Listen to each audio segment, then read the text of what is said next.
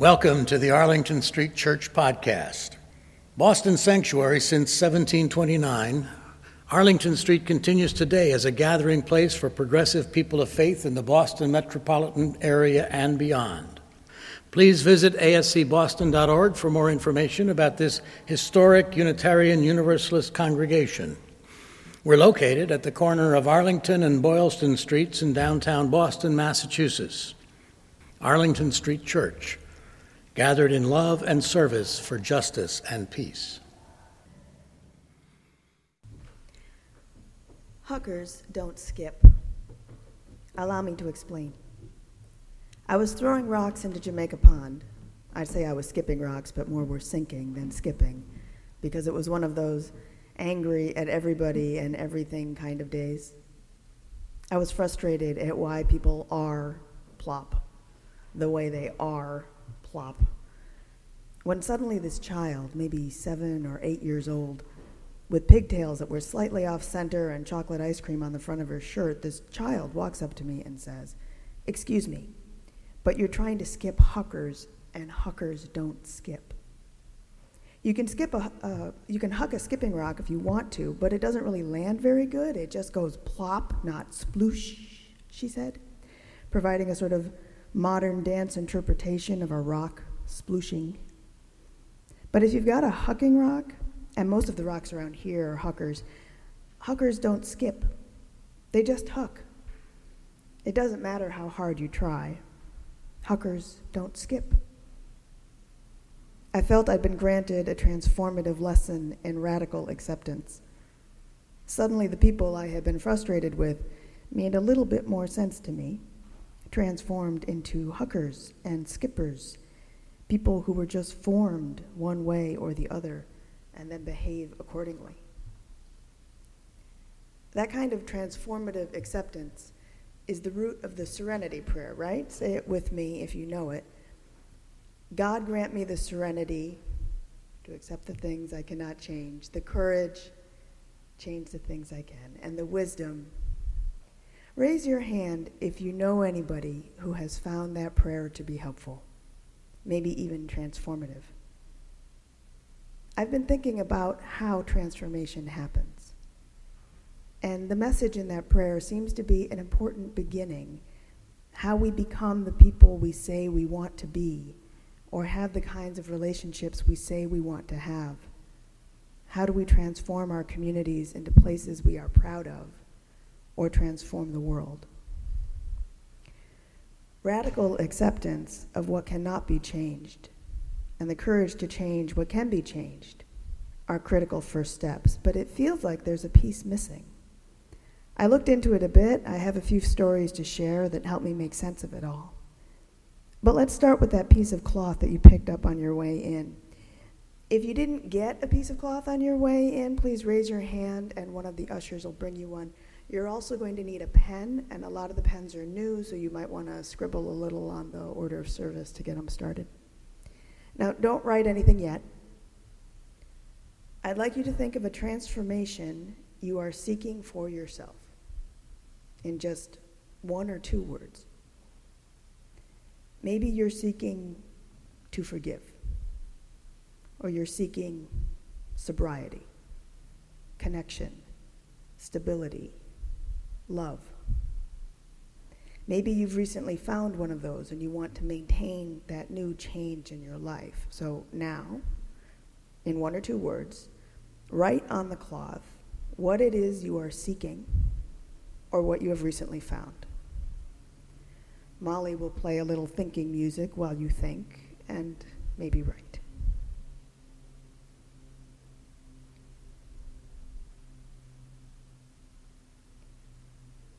It's all right if you're not done. This cloth is for you to keep, so you can continue to mull a bit if you'd like. We're going to come back and do a bit more with this cloth later on. First, a story. A story of changing what can be changed. In fact, it's the rest of the story about the transformation of the man who wrote Amazing Grace. So, does anybody remember uh, when we sang the hymn earlier this morning, the story behind Amazing Grace. Anybody on this side remember who wrote Amazing Grace? Right, John Newton with his friend, the poet William Cowper. Anybody on this side remember what Newton did for a living? Right, he was the captain of a slave ship. So Newton's on a slave ship, he's transporting slaves, and people on this side, then what happens? Right, there's a huge storm, and he's scared out of his mind. He records in his journal that when all seemed lost, he called out, Lord, have mercy upon us. The Lord does, all are saved, and Newton immediately converts to Christianity. The Christian tradition favors sudden transformations like this. Suddenness is needed in order to get our attention, to shake us out of our worldly slumber. Christianity also recognizes that when God talks, we don't always listen. So, Newton becomes a Christian, and then what happens? He writes Amazing Grace? Nope. He gives up the slave trade? No.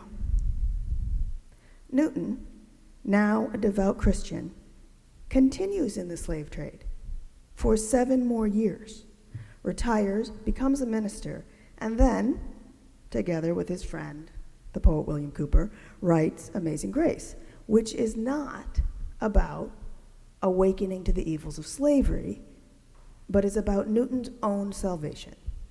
It's about how God saved his life. So, how is this a story about changing what can be changed?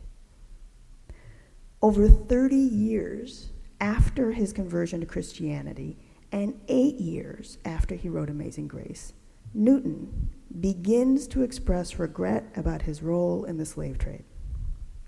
Within five years, he's beginning to speak publicly, vehemently, and controversially from his pulpit, renouncing slavery and his role in it.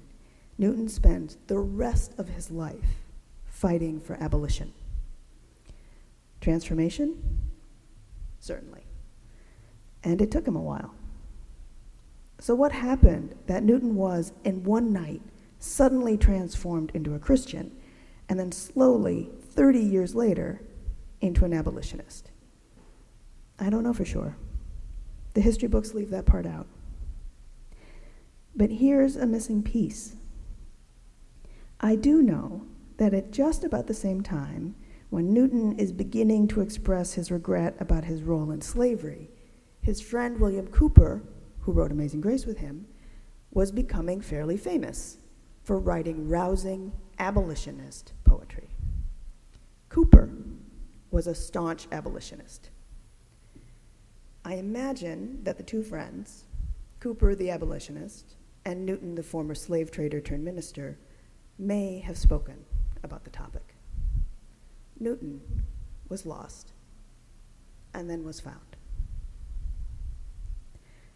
God grant me the serenity to accept the things I cannot change, the courage to change the things I can, the wisdom to know the difference, and courageous people to show me what is true when I can't see it for myself.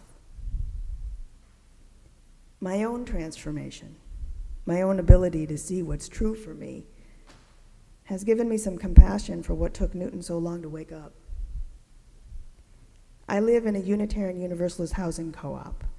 There are 13 of us, all living in one huge house, and the house is based on UU values. Those values include being an intentionally inclusive and diverse justice seeking community, not unlike Arlington Street Church. Every once in a while, we have a space for a new housemate. And we do a search, and about 10 or 20 people apply for each room.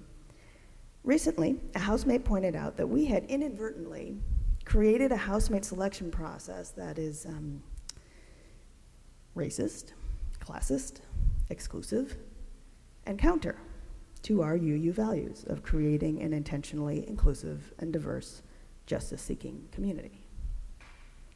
It was a sudden awakening. It was a storm. And our salvation was not immediate. Our house is in Roxbury, in a neighborhood that is 90% people of color. And when we have a room, we post the notice on the neighborhood listserv and we put up flyers. We also reach out to the Boston co op community, aka predominantly white people, the environmental community, also predominantly white people, and Unitarian Universalists. So we end up with a lot of applicants that look a lot like the people who already live at the house. The number of people of color in our home is currently zero. Also coming in at zero are families with children, differently abled folk, people for whom English is not their first language. All zero. But everyone's welcome to apply to our inclusive, diverse, and justice seeking community. Everyone who knows how to look online and find the Boston Co op Network Internet listserv. Everyone who has regular access to the internet and is fluent in English. Everyone who interviews with us and knows enough about liberal culture to talk about their life's passion before asking how much the utilities are. You know, everyone who is a, quote, good fit. Everyone. Hmm. Was blind, but now I see. So, is this one of those moments to accept what cannot be changed? That huckers don't skip? Or is the moment to change what can be changed? Are we wise enough to know the difference? Are we courageous enough to see what we hadn't seen before and then hold each other accountable to following through and living up to our values? It seems grace does lead us home. We spent four months and a couple hundred hours or so completely reworking our system the outreach, the interview questions, the whole thing. The entire house participated in a day long anti racism training. We have a small group that meets monthly to continue that work, and we are, at this very moment, interviewing new housemates. The new search process has resulted in a record number of applicants of people of color, families with children, and immigrants. Transformation? Not even close. But have we taken the first steps down the path? Absolutely. There's an incredibly long way to go. Like Newton, it's taking a while.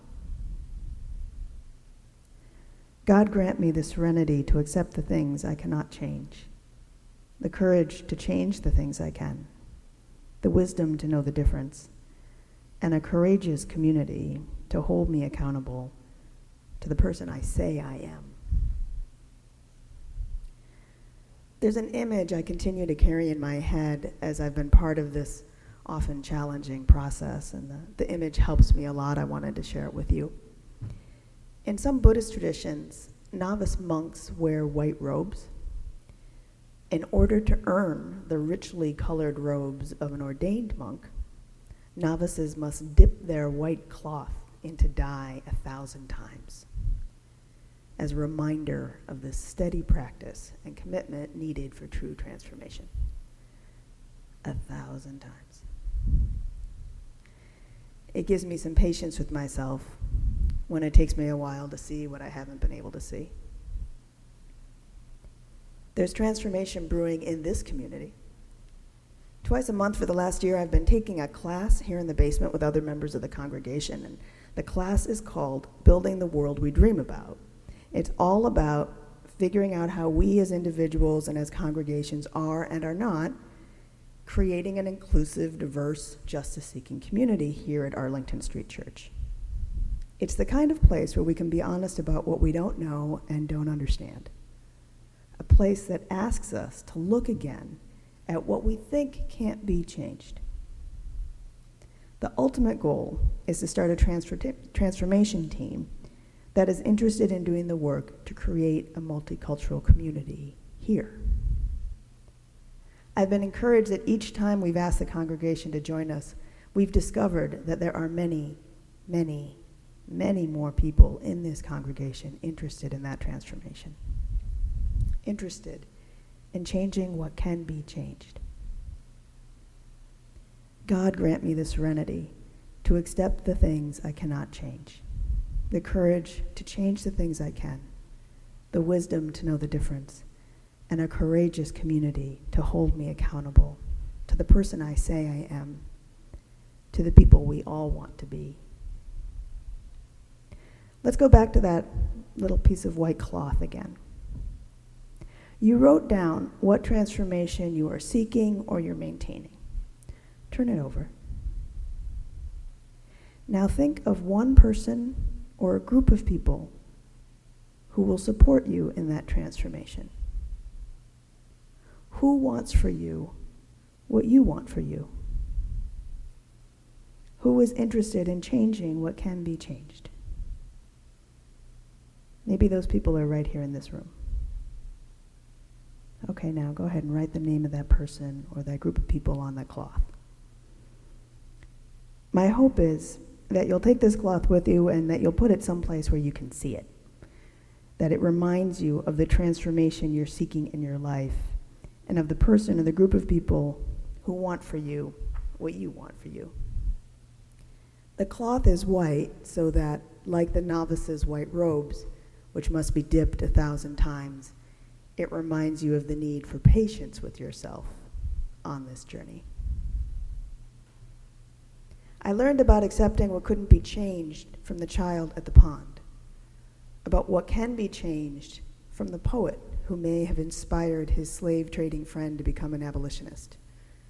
I discovered the difference between what could and couldn't be changed when we moved awareness into action at the co op. And through it all, community, in its many forms, is what holds us. It holds us to the people we say we want to be. Blessed be. Amen.